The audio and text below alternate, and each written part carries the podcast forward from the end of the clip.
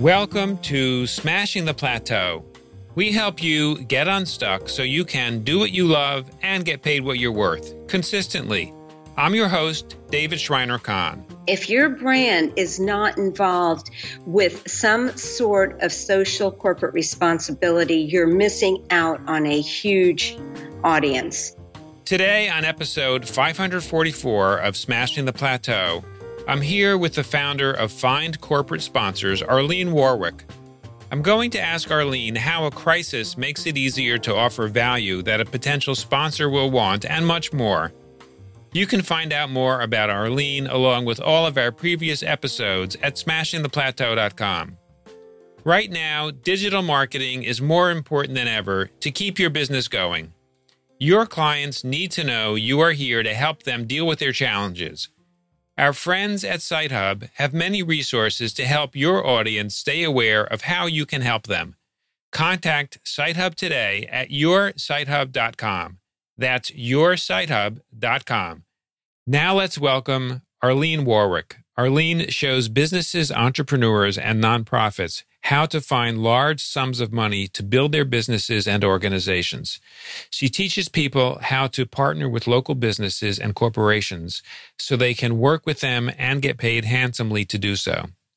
After learning from her own experiences and years of research, Arlene now guides businesses through a system that reveals the easiest approach to finding the best partnerships so they can grow, blossom, and bloom. Arlene, welcome to the show. Thank you. I am looking so forward to this. I've been looking forward to it all morning. I even got up early because I was so excited. uh, I'm really excited to have you on. You have a really interesting niche. A lot of people would love to be able to get sponsorships, you know, whether they're creating content like we do. That's one way sponsorships can be helpful. If you're running events, sponsorships can be helpful. I'm sure you know way more about the different places where where sponsorships can be helpful, but but a lot of business owners and nonprofits as well would love to be able to figure out how to tap into this. How did you first get into this? Oh gosh, that's that's a story in itself. I was doing animal rescue and my niece and I were. So it was one morning, one summer morning, I live in Florida, and I was just getting ready to sit down for a nice cup of coffee, and my niece called me and she said, Arlene, I don't know what to do. I just, I don't know what to do. You've got to get here right now. And so I knew it was not going to be good because we were doing animal rescue. So I drive down to where she is, and she was at this fish camp. And I stepped out of my car. It's it's like 100 degrees and the smell just hit me. It was awful. And I looked down, and there's like the sea of cats. There's like 40 cats all over the place. And there's these tiny kittens that had featherweight bodies, and their heads were like dense golf balls. They couldn't even hold their heads up. And I didn't know what to do. So I just started picking up these kittens and stuffing them in my pockets because, you know, what else can you do? And it has a happy ending, so don't worry. but that's when it hit me that okay we're, we're doing this volunteer work and we think we're doing so well and you know we're in our comfort zone trying to do what we can and we were just barely you know hitting the tip of the iceberg as far as what needed help or who needed help or what kind of situations needed help so that's when i sat back and i realized that companies and nonprofits that have really excelled have all have sponsors. And the ones that you know are barely making it don't have sponsors. Now a lot of people think that you have to be big to have a sponsor and it's kind of the opposite. Sponsors help you grow and they help make your business reach certain heights or your nonprofit reach certain heights. So I started doing my research and studying and and everything and we were lucky. We we got a sponsor pretty quickly and it was a veterinarian and they took care of all 40 of those cats. They spay neutered them. They helped us find homes. They did some surgeries. They gave them medication. And it would have cost us about $25,000 to do it on our own. And they didn't charge us a penny. So that's when I realized, you know, the money is there. Um, but people aren't finding it because they don't know where to look for it. They don't know how to begin looking for it. And they're missing out on such opportunities because they don't know where to begin. Yeah. So, did you develop, how quickly did you develop a process for being able to do this that you found was successful and could be repeated? Well, it took me a while. It took a few years of research and reading and learning about it. And um, finally, I, I got it down to where, you know, it wasn't trial and error anymore. I knew what to do, I knew how to approach people, and I knew what they're looking for because it's it's not a donation. A lot of people think that sponsorships are donations, but it's not. It's when a company or a person commits to give you money or resources to a business or a nonprofit, and they do that in exchange for a specific promotion or promotional benefits. So it's a symbiotic relationship where both parties benefit. And I think that's what keeps a lot of people from seeking relationships or thinking that they even qualify because they think they have to be a nonprofit or charity and they think it's a donation. So there's an exchange of value. Exactly. You know, a lot of people think, oh, we have this great charity or we have this great idea and it's it's really not about your business or your nonprofit. It's about what you can do for the sponsor. Yeah, and I think it's important to note, Arlene, that as you said, it wasn't like overnight that you developed the system. It, it took you some time, took you some research, and it took you some trial and error to actually develop a system that you could repeat. Right, because so many people just go about it the wrong way. You know, you have to really become familiar with your sponsors that or potential sponsors know exactly what they want, what they've been doing and it's not that difficult, but you do have to do some research and make it about what you can offer them. A lot of people think, oh, well, you know, a sponsorship is a booth at an event. And that is one part of a sponsorship, but that's just one tiny part. There are so many added, you can add so much more value in a, in a lot more ways to sponsors.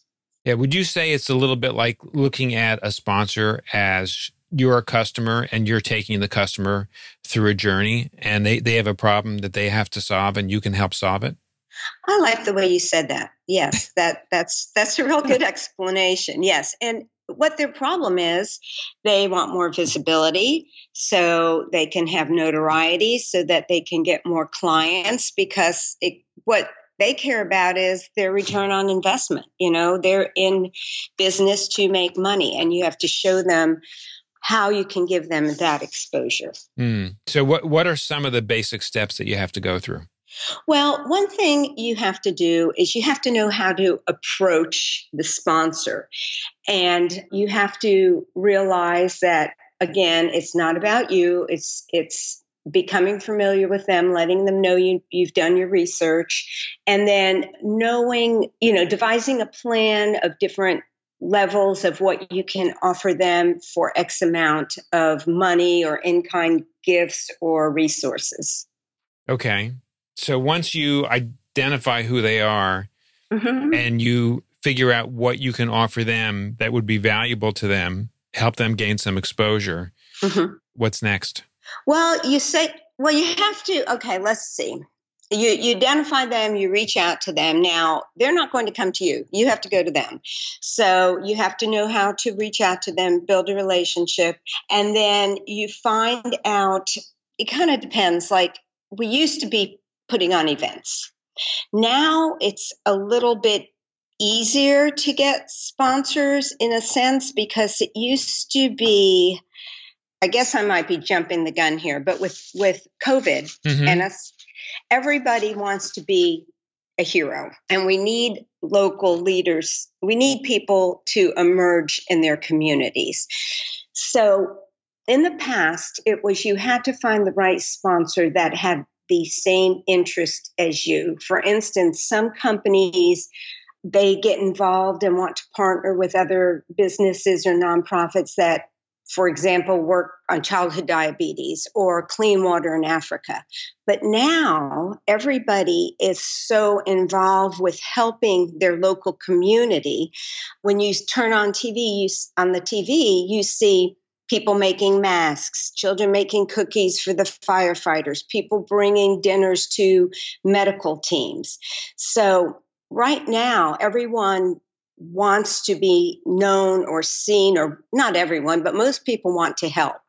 So it's a great segue. It's a great way to get local sponsors when you have a plan that involves the community to do something good for the community and you build the sponsor up as being the the good guy. You're doing goodwill for the community. You're both doing good in the community.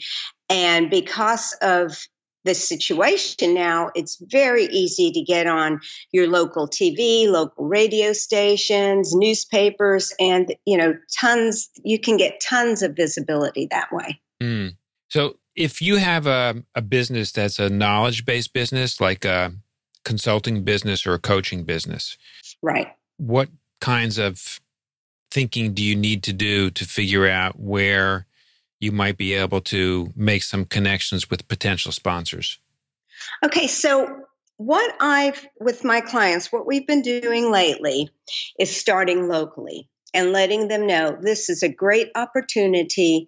Even though you might work nationally or internationally, start locally because if a car dealer becomes your sponsor or a bank becomes your sponsor, they have corporate offices.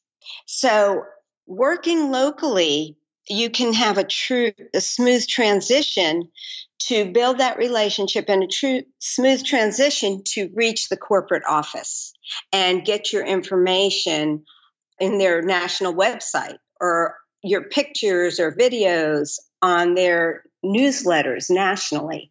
So you start locally, working for the community, and then you can expand and to the national level. Does that mm. make sense? Did I explain that? Yeah.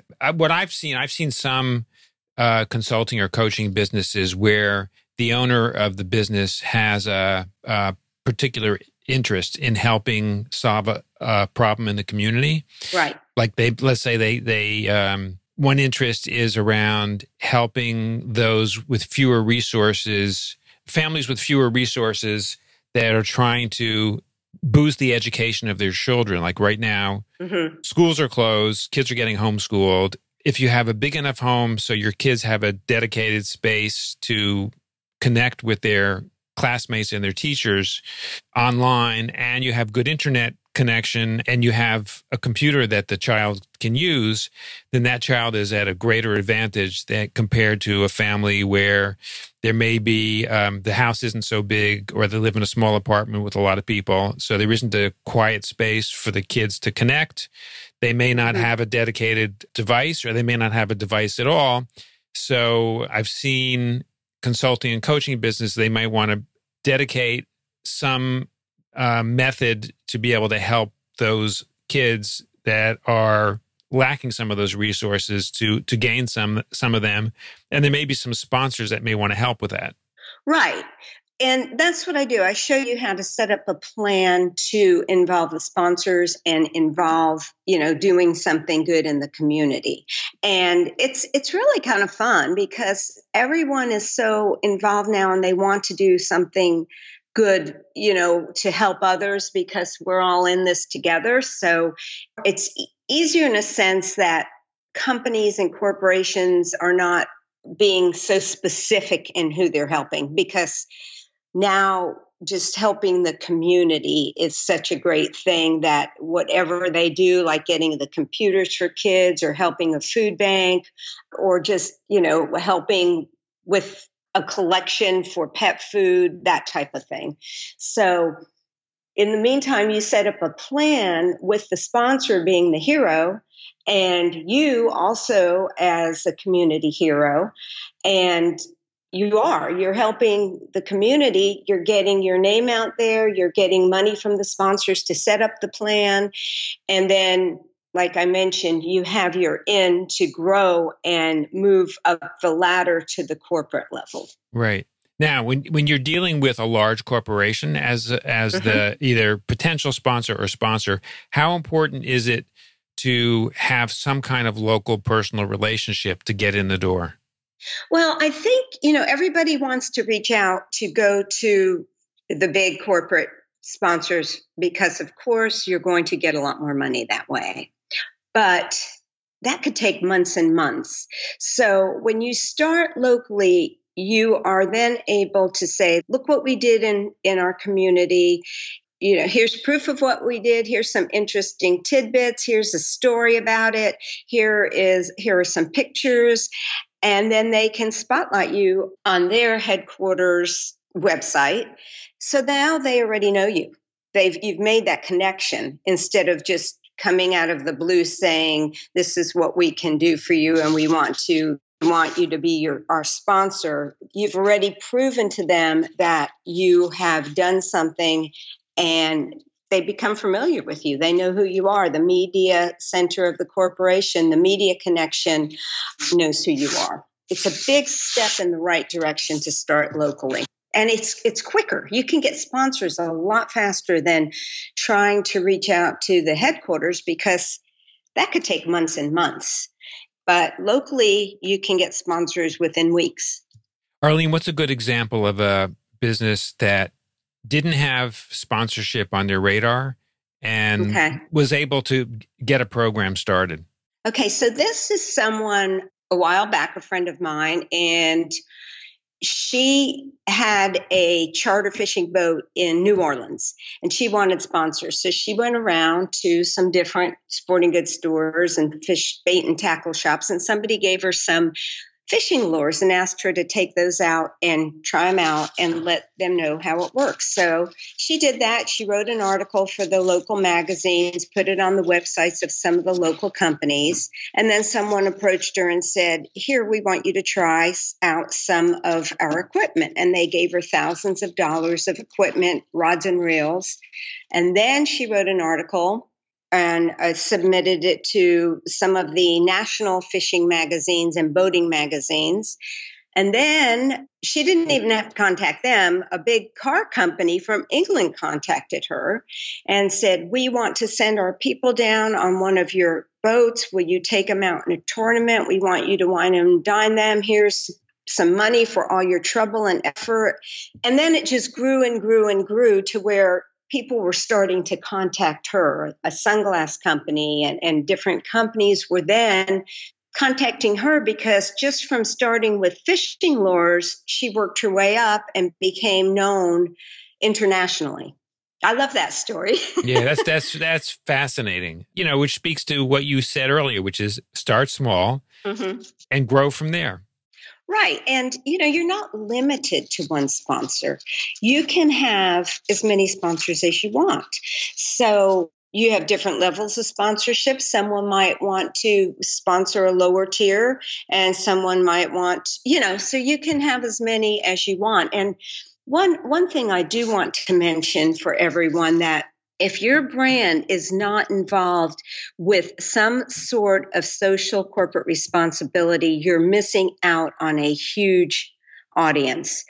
Because Mashable, according to Mashable, 88% of people prefer to buy products or deal with a company that is involved by doing some social good. And 84% of those people will refer that company to friends and family. So everyone is kind of turning toward, you know, it's not just about the company. They want to work with someone that's aware of becoming helpful in the world. Yeah, for sure. Arlene, what have you learned about what it takes to develop a repeatable system that you can then teach to other people? Well, I think the thing I've learned is you have to really have a plan and reach out. So speaking is great. Going around and letting people know who you are, finding different people is, is how I got going. And just reaching out and following up is the main thing because I read, and I can't remember where, but most people don't follow up. They just don't follow up. And I think it's most deals are made after the eighth or 12th connection. So a lot of people give up. If you want a sponsor, you have to approach them in the correct manner. If they say no, then you find out why and ask them, okay, how about if I contact you in a few months and just get to know them and, you know, you don't want to bug them to death, but you do kind of want to maintain a relationship where you are definitely on their radar and you let them know some of the things you're doing and your progress and just try to make it as much of a friendship as you can and you know let them know that you want to help them. Yeah that's well said. So, Arlene, you've done a great job developing your expertise in this particular niche, which I think is, is really fascinating. What What's your dream for your business? What do you want it to, where do you want it to go next? My dream is to help the environment and animals. And my dream is to be able to get as many people involved so we can all, you know, it, it sounds silly in a sense because it's like, a save the world situation. and I know that sounds kind of silly, but I really started this because I wanted to help. And I, I just want to expand and reach as many people that see the value of it and understand the value of sponsorship and that they can get sponsors. It's not just for charities, it's not just for nonprofits, but it is for anybody that has the desire and are that are willing to follow through which I think is really important. Arlene, if somebody wants to go deeper with anything that we've discussed today or, or, access any resources that you have, where is the best place for them to go? Okay, so I do have some some handouts. If they go to info at Find Corporate Sponsors, they can get a list of 100 different companies, corporations, and who they've, the types of businesses or nonprofits they've worked for in the past, and also a list of 100 corporations and contact information. And if they'd like to talk to me, I could give them a, a lot of tips on how to get started. And again, it's info at Find Corporate Sponsors. Just put 100 in the subject line and I can get that information to them. Okay, so you, you want them to email you with that information? Yes, that would be great. If they just email me and put 100 in the subject line, I'll send them some documents. And if they'd like to talk, we can set up a time. Sounds great. Well, Arlene, I want to thank you so much for taking the time to join us today on Smashing the Plateau and share your your insights and your experiences developing this uh, unique set of skills. My guest today has been the owner and founder of Find Corporate Sponsors, Arlene Warwick. Thank you again, Arlene, for joining us. Thank you. I hope I help some people out there.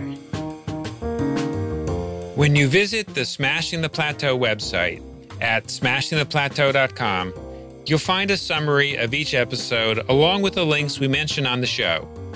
Today, we learned how a crisis makes it easier to offer value that a potential sponsor will want, and much more. Please share this episode with friends and colleagues to help them smash the plateau. And remember, when you support our sponsors, you help us bring Smashing the Plateau to you for free. Thank you for taking the time to listen to our show. I'll see you on our next episode.